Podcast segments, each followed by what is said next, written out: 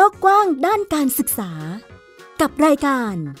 ห้องเรียนฟ้ากว้าง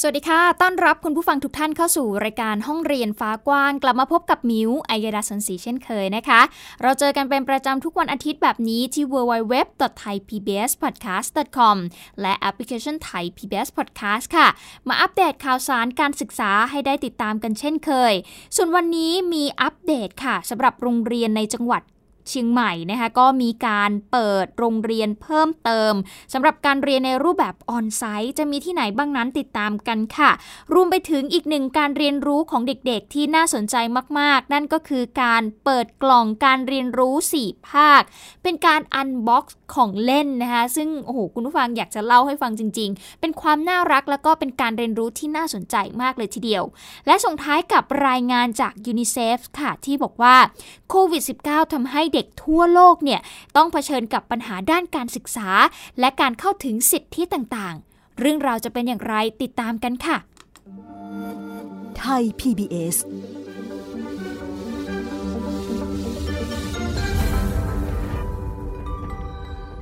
ในช่วงแรกนี้ก็อัปเดตข่าวสารเกี่ยวกับการเรียนรู้ของเด็กๆกันบ้างนะคะ เพราะว่าโควิด -19 ทำให้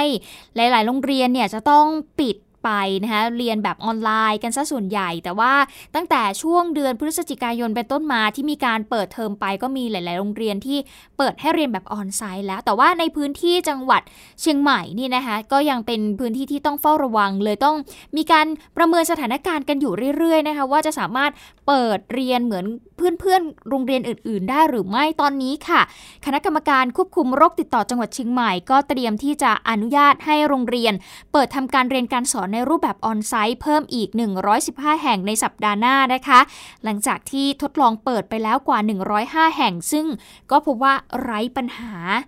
นายวราวิทย์ชัยสวัสดิ์ รองผู้ว่าราชการจังหวัดเชียงใหม่ พร้อมกับคณะกรรมการประเมินการเรียนการสอน รูปแบบออนไซต์ก็สังเกตการการจัดการเรียนการสอนของโรงเรียน ยุพราชวิทยาลัย และก็อีกหลาย ๆ โรงเรียนในจังหวัดเชียงใหม่ หลังจากที่เปิดเรียนออนไซต์ในระดับชั้นป .6 ม .3 แล้วก็ม .6 มากว่า 1 สัปดาห์นะคะ เบื้องต้นเนี่ยทุกโรงเรียนมีมาตรการป้องกันโควิด -19 โดยพบว่าตอนนี้เนี่ยยังไม่พบผู้ติดเชื้อในโรงเรียนนะคะซึ่งรองผู้ว่าราชการจังหวัดเชียงใหม่เองก็บอกว่า ในสัปดาห์หน้านี้จะอนุมัติให้เปิดเรียนออนไซต์เพิ่มอีก 115 แห่ง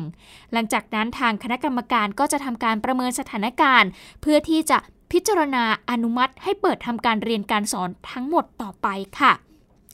สำหรับโรงเรียนที่เปิดออนไซต์ทุกโรงเรียนต้องปฏิบัติตามมาตรการป้องกันโควิด -19 และที่สำคัญนะคะถ้าหากพบการติดเชื้อในโรงเรียน ให้แจ้งทางจังหวัดให้เร็วที่สุด เพื่อดำเนินการควบคุม แล้วก็ตัดวงจรการแพร่ระบาดได้อย่างรวดเร็วค่ะ ฟังเสียงของรองผู้ว่าราชการจังหวัดเชียงใหม่ คุณวรวิทย์ชัยสวัสดิ์ค่ะ ผมว่าไม่น่าจะเกิน 2 อาทิตย์ครับ นั่นหมายความว่าโรงเรียนต้องมีความพร้อมนะครับและผ่านการประเมิน มาตรการความปลอดภัยในองค์กรโควิดฟิสติ i n g ถึงจะได้รับความเห็นชอบของคณะกรรมการลูกติดต่อจังหวัด แต่เท่าที่ผมตรวจสอบดูเกือบร้อยเปอร์เซ็นต์แล้วครับ ที่โรงเรียนมีความพร้อมและก็ทยอยนะครับขอในเรื่องของการเปิดออนไซต์มาครับ สำหรับสถานการณ์ในจังหวัดเชียงใหม่ ในภาพรวมเนี่ยก็พบว่าการติดเชื้อลดลงนะคะทำให้สามารถปิดโรงพยาบาลสนามไปได้นะแล้วก็ทำให้การเปิดโรงเรียนของเด็กๆเนี่ยก็สามารถทำได้เช่นเดียวกันนั่นเองค่ะ อะนี่ก็เป็นสถานการณ์การเปิดเทอมของเด็กๆ ในจังหวัดเชียงใหม่นะคะซึ่งก็ยังต้องเฝ้าระวังดีหน่อยที่ทางหน่วยงานรัฐเนี่ยค่อนข้างที่จะเข้มงวด แล้วก็เฝ้าติดตามสถานการณ์อย่างใกล้ชิดนะคะทำให้หลาย ๆ โรงเรียนก็มีความหวังขึ้นมาว่า เอ้ยเด็ก ๆ จะสามารถกลับไปโรงเรียนกลับไปเจอเพื่อน ๆ แล้วก็กลับไปเรียนในห้องเรียนได้อย่างมีความสุขนะคะไม่ต้องทนกับการเรียนออนไลน์ที่อาจจะทำให้เด็ก ๆ รู้สึกเครียด หรือว่ารู้สึกไม่สนุกกับการเรียนนั่นเองค่ะอะมาต่อกันที่การเรียนรู้ที่น่าสนใจอย่างที่ดิฉันได้เกริ่นไปว่า การเปิดกล่องของเล่นหรือว่ากล่องเรียนรู้ 4 ภาคเนี่ยมันมีความน่าสนใจมากๆค่ะ คุณผู้ฟัง จะว่าการเล่นเนี่ยโอ้โหถือว่าเป็นการเรียนรู้ที่ดีอย่างหนึ่งเลยก็ว่าได้นะคะก็เลยจะชวนคุณผู้ฟังเนี่ยมาเล่นไปพร้อม ๆ กับเด็ก ๆ 4 ภาคเลย ไม่ว่าจะเป็นเหนืออีสานกลางใต้นะคะกับกิจกรรม Unbox Day เปิดกล่องของเล่นที่รวบรวมเอาเด็กๆจาก 4 ภาคเนี่ย มาเปิดพร้อมกันแล้วก็เล่นไปพร้อมๆกันนั่นเองค่ะ Play Kids Delivery 4 ภาคเนี่ยก็เป็นกิจกรรมการเรียนรู้ที่กลุ่ม Field Trip นะคะเขาก็จับมือกับเครือข่ายการศึกษา ทั้งเหนืออีสานกลางใต้ แลกเปลี่ยนความรู้ผ่านการเล่นที่อยู่ในกล่องกว่า 100 กล่อง ที่ส่งตรงไปให้น้องๆในพื้นที่ต่างๆนะคะ ซึ่งในกล่องนั้นเนี่ยเขาก็จะมีการบรรจุของเล่นชนิดต่างๆเนี่ยเอาไว้ในกล่องซึ่งเด็กๆจะไม่รู้นะ คุณผู้ฟังว่าในกล่องนั้นมีอะไรครับวันนี้ก็ไม่ได้มาคนเดียวนะก็ข้างหลังก็มีนักเรียนเนาะพร้อมที่จะมาเล่นของเล่นกับเราเลยนะครับ นี่นักเรียนสวัสดีแล้วสวัสดีครับคุณสวัสดี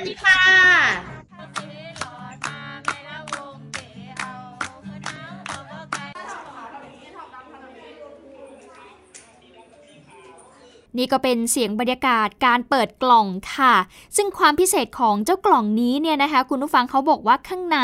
เป็นของเล่นจาก 4 ภาค 6 พื้นที่เรียนรู้ ซึ่งนอกจากจะได้เล่นสนุกของเล่นในกล่องนี้ยังสะท้อนถึงอัตลักษณ์ เรื่องราวแล้วก็คุณค่าความหมายของแต่ละท้องถิ่นด้วยนะคะ ซึ่งกล่องนี้ก็จะถูกส่งไปที่บ้านของน้องๆ แต่ว่าส่งไปแล้วเนี่ยห้ามเปิดนะคุณผู้ฟัง จนกว่าจะถึงวัน Unbox Play Day ค่ะ ซึ่งก็เป็นวันนัดหมายเปิดกล่องพร้อมกัน ซึ่งเด็กๆเนี่ยเปิดกล่องไปแล้วนะ ตั้งแต่วันที่ 4 ธันวาคมที่ผ่านมา แล้วก็เล่นพร้อมกัน 4 ภาคเลย ถามว่าเล่นยังไง ในยุคนี้ก็ต้องเล่นกันผ่านโลกออนไลน์แหละค่ะ คุณผู้ฟัง น้องๆเขาเปิดกล่องพร้อมกัน โดยมีการวิดีโอคอลนะคะ พื้นที่ภาคเหนือพื้นที่ภาคอีสานใต้กลางก็จะเปิดพร้อม ๆ กัน แล้วก็ได้เห็นของเล่นที่อยู่ในกล่องนั้น ไปพร้อม ๆ กันด้วยค่ะ เดี๋ยวเรามาแกะดูกันว่าข้างในจะมีอะไรบ้าง ในหนึ่งกล่องของเล่นนะคะ เราจะมีทั้งหมด 4 ภาคจากตัวเครือข่ายของโครงการฟิวทิปเองเนี่ยแหละค่ะ ของขวัญก็จากพี่ๆฟิวทิปนี่แหละค่ะ ที่อยู่ตามภาคเหนือภาคกลางภาคใต้อีสานค่ะ ส่งไปทั้งหมด 6 พื้นที่ค่ะเราสามารถเอาเนี้ยมาปั้นอะไรก็ได้ไหนดูสิมีอะไรบ้างเนี่ยคุณสนใจเนี่ยเหมือนเป็นการอันบ็อกซิ่งอะค่ะ เปิดของเล่น แล้วก็ให้เด็กๆทำของเล่นไปพร้อมๆกัน แล้วก็ในตัวกล่องของเล่นเองก็จะมีแผ่นพับ ที่จะบอกว่าของเล่นเหล่านั้นมีอะไรบ้าง แล้วก็มีเกมกระดานงูอะค่ะ เพื่อให้น้องๆสนุกกับการเล่นในการเหมือนเหมือนเป็นการแบบเปิดออกมาทีละอันทีละอันทีละอันลุ้นไปอย่างเงี้ยค่ะคนที่ทำของเล่นหรือว่าวิทยากรนั่นแหละค่ะ เป็นบอกเอ่อเป็นผู้บอกวิธีการทำเป็นผู้บอกรายละเอียด แล้วก็เป็นผู้บอกที่มาที่ไปของของเล่นค่ะ มันมีต้นตาลตโนดเยอะมากนะครับ โดยที่ชาวบ้านเนี่ยครับ มีวิถีชีวิตผูกพันกับต้นตาลนะครับเเดลิเวอรี่สี่ภาค เรียกได้ว่าตื่นเต้นกันใหญ่เลยทีเดียวนะ คุณผู้ฟังเด็กๆ ได้เห็นของเล่นที่อยู่ในกล่องแล้ว แล้วก็ได้เจอเพื่อนๆ จากภาคอื่นๆด้วย ได้เล่นของเล่นแบบเป็นของเล่นใหม่ๆ แกะกล่องเลยยังไม่ได้เล่นเลยนะคะ ซึ่งเด็กๆเเขาก็จะต้องมาช่วยกันประกอบ ไม่ใช่ว่าหนึ่งคนได้หนึ่งกล่องนะ คุณผู้ฟังแต่บางทีเนี่ยเขาส่งไปแล้วก็ ไปเล่นด้วยกันนั่นเองนะ ซึ่งก็ต้องช่วยกันประกอบทีละชิ้นทีละชิ้นทำเสร็จก็ต้องแบ่งกันดูค่ะ แบ่งกันเล่น บรรยากาศก็ค่อนข้างท้าทายเหมือนกันนะ เพราะว่าต้องแบ่งกันเล่นแบบนี้ใช่ไหมคะ เพราะว่าของเล่นหลาย ๆ ชิ้นเนี่ยต้องบอกอย่างนี้คุณผู้ฟังค่ะ เป็นของเล่นที่เด็กบางคนเนี่ยไม่รู้จัก หลายคนบอกว่าแทบจะไม่เคยเห็นเลยสาเหตุเพราะอะไรเดี๋ยวมาดูกัน เพราะว่าของเล่นในแต่ละอย่างที่อยู่ในกล่องเนี่ย ปลกตามากๆนะคะ อย่างเช่น สายคล้องใจไทยใหญ่ แอนไทยเราจังหวัดเชียงใหม่ อ่า อันนี้ก็จะเป็นของเล่นจากโซนภาคเหนือนะคะ แล้วก็จะมีเตนาจิ๋วจากจังหวัดเชียงใหม่ค่ะ มีว้าวเมืองเลยจากจังหวัดเลยนะคะ แล้วก็มีของเล่นจากกรุงเทพมหานคร แล้วก็มีรถของเล่นจากทุ่นประมงที่จังหวัดกระบี่ แล้วก็มีหุ่นเงาจากใบตาล อยู่จังหวัดสงขลานะคะแล้วก็มีแผ่นภาพระบายสีบันไดงูด้วย ซึ่งของทุก ชิ้นที่อยู่ในกล่องเนี่ยก็เป็นวัสดุที่หาได้ง่าย ๆนะคะ บางพื้นที่ก็ใช้วัสดุที่มันเชื่อมโยง มีความสัมพันธ์กับทรัพยากรในหมู่บ้านหรือว่าในชุมชนของตัวเอง ก็เป็นการปลูกฝังให้เด็กๆเนี่ยเห็นคุณค่าของสิ่งของนะคะเห็นถึงความสัมพันธ์ของชุมชนรอบๆตัวเรา เรียกได้ว่าเป็นอีกหนึ่งนวัตกรรมการเล่นที่ให้เด็กๆเนี่ยเขาได้เรียนรู้แล้วก็ลองทำลองเรียนรู้เพื่อให้รู้ถึงคุณค่า ความหมายที่ซ่อนอยู่ในของเล่นที่มาจากแต่ละพื้นที่แต่ละภาคนั่นเองนะคะใครที่สนใจอยากจะลองติดตาม หรือว่าอยากจะลองทำบ้างเนี่ยก็ไปดูข้อมูลเพิ่มเติมได้ที่แฟนเพจนะคะ Field Trip นะคะ F W E L T R I P นั่นเองนะคะก็สามารถที่จะไปติดตามกันได้ค่ะ ไทย PBS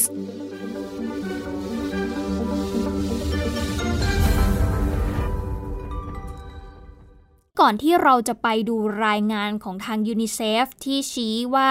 โควิด -19 ทำให้เด็กๆ ประสบกับปัญหาด้านการศึกษาแล้วก็สิทธิต่างๆ เนี่ย มาดูเรื่องราวของการเรียนรู้วิทยาศาสตร์ของเด็กๆ กันบ้าง วันนี้เรามี 5 เคล็ดลับฉบับนักวิทยาศาสตร์ตัวน้อยค่ะ หยิบเอาบทความจากเว็บไซต์คมชัดลึก ซึ่งน่าสนใจมากคุณผู้ฟังดิฉันเอามาเล่าให้ฟังค่ะ หลายคนอาจจะรู้สึกว่าเฮ้ย วิชาวิทยาศาสตร์ หรือการเรียนรู้วิทยาศาสตร์เนี่ยเด็ก ๆ บางคนเนี่ยโอ้ไม่ได้สนใจเลยนะ เด็กบางคนอาจจะรู้สึกว่าไม่ชอบ แต่เด็กบางคนแบบชอบเหลือเกิน แต่มาดูข้อมูลเหล่านี้กันก่อนดีกว่าบางคนนะคะคุณพ่อคุณแม่หลายคนอาจจะรู้สึกว่าฉันอยากส่งเสริมให้ลูกของฉันเนี่ยเรียนรู้วิทยาศาสตร์มากขึ้น เพราะอะไรทำไมเราต้องฝึกฝนให้เด็กๆของเราเนี่ยมีความฉลาดรู้ด้านวิทยาศาสตร์ นั่นก็เป็นเพราะว่าวิทยาศาสตร์เนี่ย เป็นมากกว่าวิชาที่เรียนอยู่ในโรงเรียนนะคุณผู้ฟัง แต่วิทยาศาสตร์เนี่ยมันไปช่วยส่งเสริมพัฒนาการที่ดีของเด็กในหลายด้านเลยทีเดียวค่ะ ผลการศึกษาของนักวิจัยจากประเทศอินโดนีเซียนะคะเขาก็ไปศึกษาวิจัย นักเรียนชั้นประถมศึกษากว่า 120 คน เขาพบว่าการศึกษาด้านวิทยาศาสตร์ เทคโนโลยี วิศวกรรมศาสตร์ และคณิตศาสตร์ช่วยสร้างทักษะการคิดเชิงวิพากษ์ นอกจากนี้บทวิเคราะห์ฉบับหนึ่งที่ได้ตีพิมพ์ในปี 2563 นะคะเขาก็บอกด้วยนะว่า การเรียนรู้ด้าน STEM เนี่ยจะช่วยให้เด็กนักเรียน มีทักษะที่จำเป็นในการรับมือกับปัญหาความท้าทายของยุคอุตสาหกรรม 4.0 ได้ดีขึ้นค่ะ แล้วก็ยังช่วยให้เกิดความคิดสร้างสรรค์ใหม่ ๆ มากขึ้นด้วย ซึ่งจากผลการสำรวจนะคะการรับรู้และเข้าใจด้านวิทยาศาสตร์ ระดับโลกประจำปี 2564 ของ 3M เขาก็พบนะคะว่าสถานการณ์การแพร่ระบาดของโควิด -19 เนี่ยทำให้คนเนี่ยหันมาให้ความสำคัญกับการศึกษาด้าน STEM มากขึ้น โดยผู้ที่ตอบแบบสอบถามนะคะร้อยละ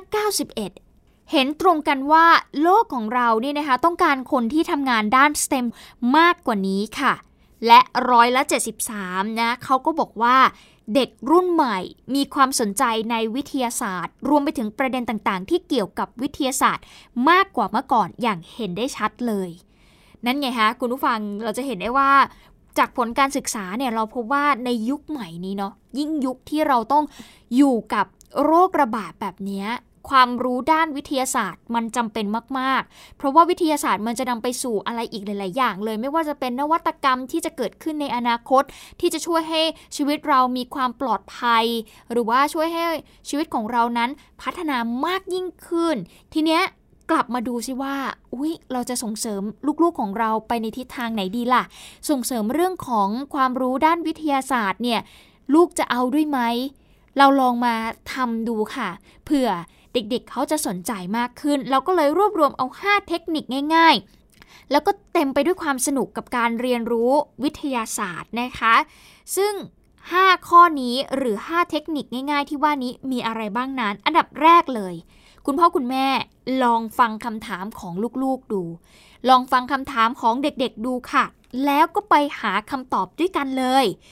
ถ้าลูกของเราเนี่ยมีคำถามเมื่อไหร่ ลองใช้เวลาในการอธิบายคำตอบ หาที่มาที่ไปเล่าให้เขาฟังนะคะ ถ้าเกิดคุณพ่อคุณแม่ อุ้ยฉันไม่มีความรู้เรื่องนี้ ฉันไม่รู้เลยว่าคำตอบมันคืออะไร ใช้เวลาช่วงนี้แหละค่ะ เป็นโอกาสทองเลย หาความรู้ไปพร้อม ๆ กันกับลูกๆ ถ้าเราไม่รู้เราก็บอกว่าไม่รู้ และชวนลูกเนี่ยไปหาคำตอบพร้อมกันค่ะ ซึ่งการหาคำตอบในยุคนี้มันก็ไม่ได้ยากเนาะคุณผู้ฟังไม่ต้องไปห้องสมุดละ ห้องสมุดของเราอยู่ใกล้แค่ปลายนิ้ว คอมพิวเตอร์เอ่ยแท็บเล็ตมือถือ เข้าโลกอินเทอร์เน็ตสามารถหาข้อมูลได้ง่าย ๆ เลยทีเดียวนะคะ แต่ทั้งนี้ทั้งนั้นเราก็ต้องแยกแยะข้อมูลที่ถูกต้องให้ออกด้วย ซึ่งข้อมูลที่เราดูนั้นก็ควรที่จะมีข้อมูลอ้างอิง หรือเป็นแหล่งข้อมูลที่มีความน่าเชื่อถือ หรือถ้าเกิดเราไม่รู้ว่า เอ้ย อันนี้มันจริงหรือไม่จริงเนี่ยสามารถเข้าไปเช็คได้นะคะที่ Google Fake Check True หรือว่า Fake Check org นะคะเพื่อให้เรานั้นได้อ่านข่าวหรือว่าอ่านข้อมูลที่มันไม่ใช่ข้อมูลเท็จนั่นเองนะคะ ในทางกลับกันพอลูกตั้งคำถามและคุณพ่อคุณแม่ก็ใช้เวลานี้ในการตั้งคำถามกลับไป เพื่อที่จะกระตุ้นการเรียนรู้แล้วก็ช่วยให้ลูกๆนั้น ค้นหาค้นพบเรื่องราวใหม่ๆ จากคำถามของเราก็ได้เช่นเดียวกันนั่นเองค่ะ ข้อต่อมาก็คือ ออกไปใช้เวลาสนุกสนุกท่ามกลางธรรมชาติาการเรียนรู้ธรรมชาติก็ถือว่าเป็นอะไรที่มีประโยชน์นะคุณผู้ฟัง เพราะว่าการหาคำตอบหรือการได้ไปพบเจอกับสิ่งต่างๆ ที่มันเป็นของจริงเนี่ย อันนี้แหละจะทำให้เด็กๆเเกิดการเรียนรู้ได้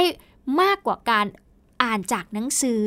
ฟังจากคุณครูนะคะการที่เด็กๆได้ไปลองสัมผัสได้เห็นด้วยตาตัวเองนะซึ่งวิธีการถามว่าทำอย่างไรได้บ้างอย่างเช่นอาอาจจะพา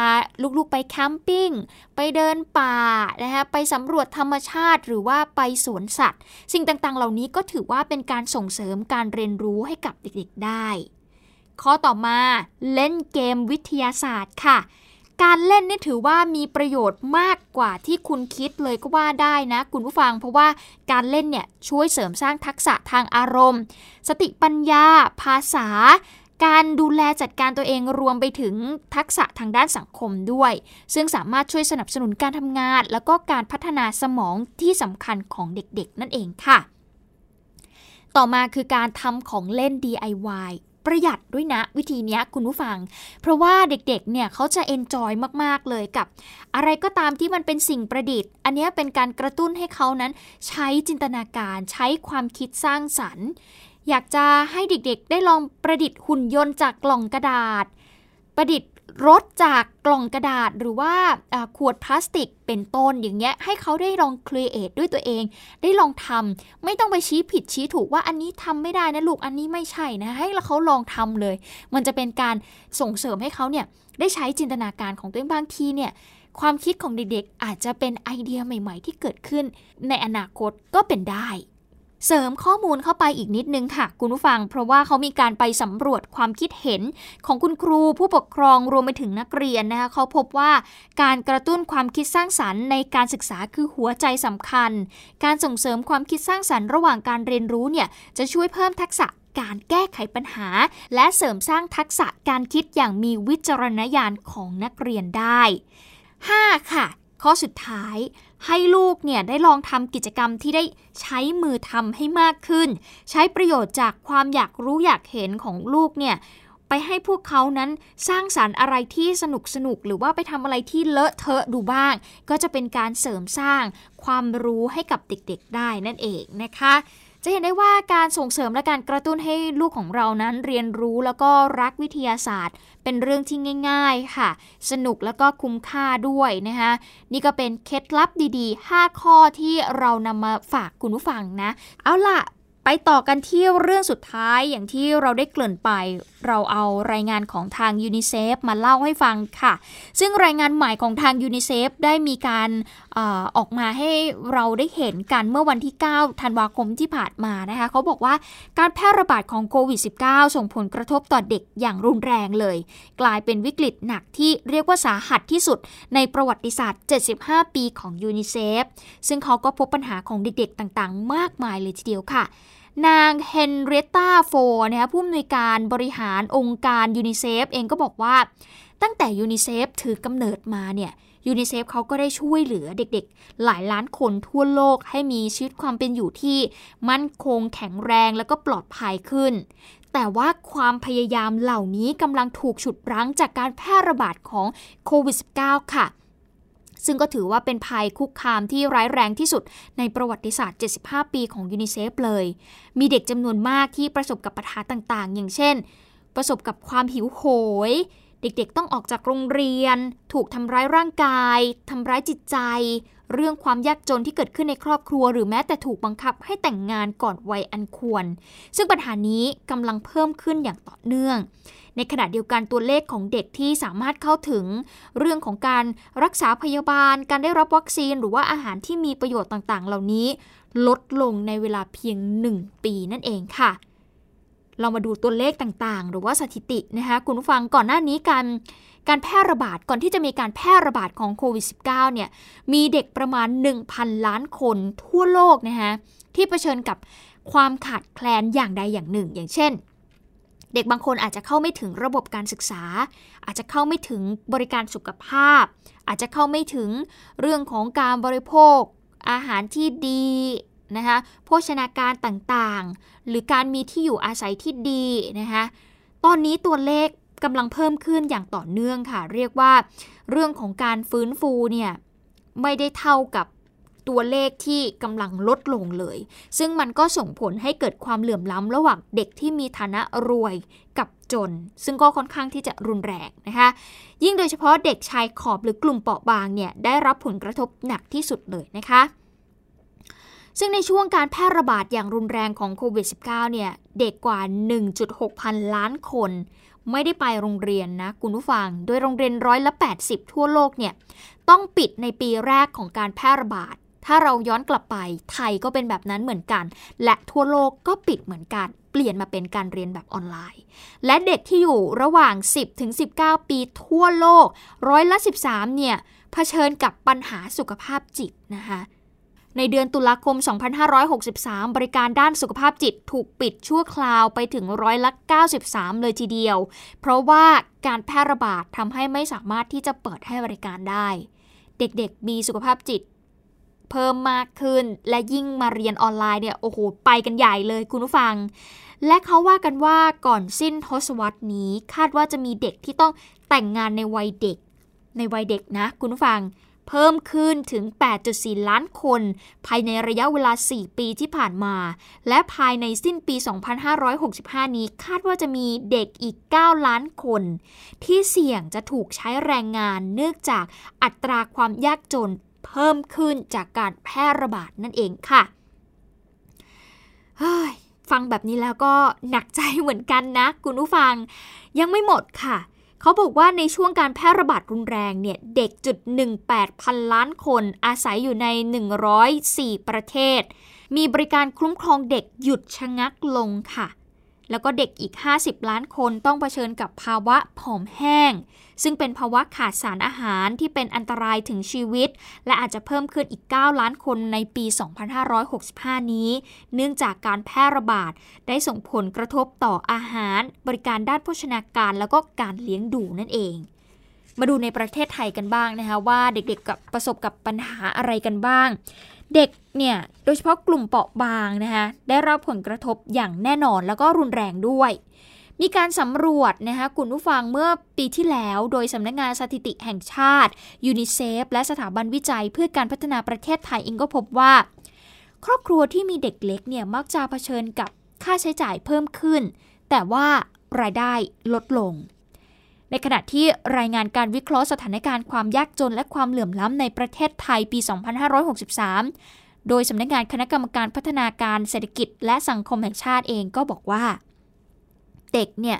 มีแนวโน้มจะตกอยู่ในภาวะความยากจนมากกว่าประชากรกลุ่มอื่น ๆ โดยอัตราความยากจนในเด็กอายุตั้งแต่แรกเกิดไปจน 5 ปี อยู่ที่ร้อยละ 8.6 ค่ะ